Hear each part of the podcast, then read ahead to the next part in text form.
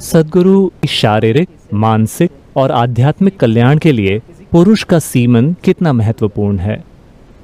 क्या अपने सीमन को बर्बाद करना हमें आध्यात्मिक रूप से नुकसान पहुँचा सकता है?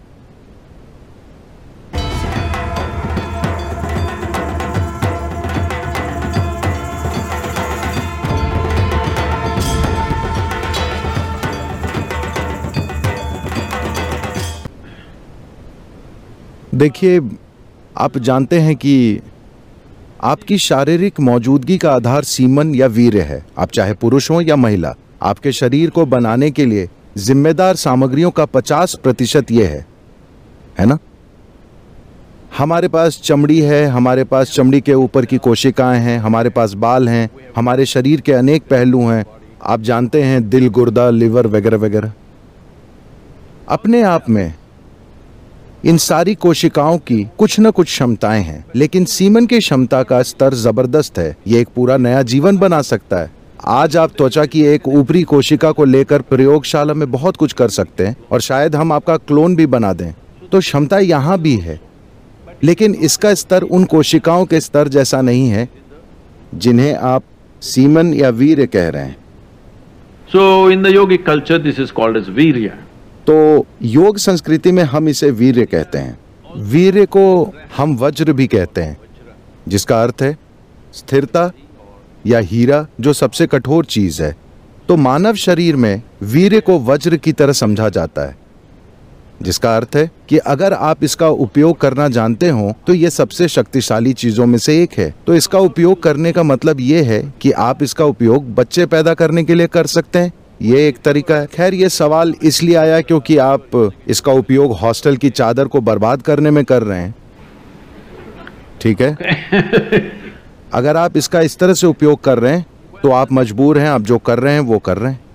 ये कोई ऐसी बात नहीं है जिस पर नैतिकता के आधार पर कोई राय बनाई जाए। सवाल यह है कि कोई किस हद तक मजबूर होकर कुछ कर रहा है। लेकिन क्या इस शरीर की किसी भी चीज़ को एक दूसरे स्तर पर काम करने के लिए रूपांतरित किया जा सकता है? बिल्कुल। केवल सीमन ही नहीं, इस शरीर की हर चीज़ को रूपांतरित किया जा सकता है। देखिए, मान लीजिए, अगर मैं आप सभी को सूप बनाने की सामग्री दूँ, आप सभी को एक जैसी सामग्री दूँ तो क्या आपको विश्वास है कि आप सभी लोग एक जैसा सूप बनाएँगे?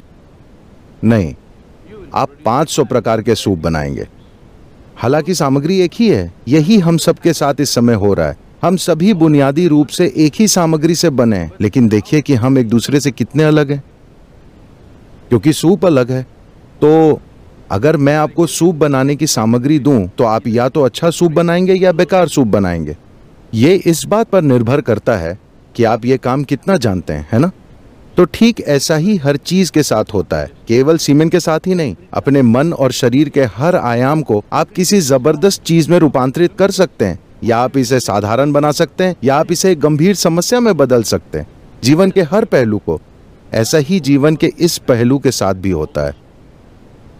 यही ऊर्जा, देखिए, लोग शाब्दिक अर्थ लेते हैं, लेकिन अगर आप किसी विशेष चीज़, जैसे त्वचा के ऊपर की कोशिका को पैदा करना चाहते हैं तो शरीर इस पर ऊर्जा खर्च करेगा। पर अगर आप सीमेंट की एक कोशिका को पैदा करना चाहते हैं तो शरीर बहुत अलग स्तर की ऊर्जा खर्च करेगा। इसे वैज्ञानिक रूप से सिद्ध किया जा सकता है। तो जब आप इसमें इतनी सारी ऊर्जा खर्च कर रहे हैं तो स्वाभाविक है कि इसमें एक क्षमता है। लेकिन क्या आप में उसे खोजने की काबिलियत है? क्या आप वो खोज करना जानते हैं? क्या ऐसा करने के लिए आपके पास साधना और मार्गदर्शन है? ये एक प्रश्न चिन्ह है।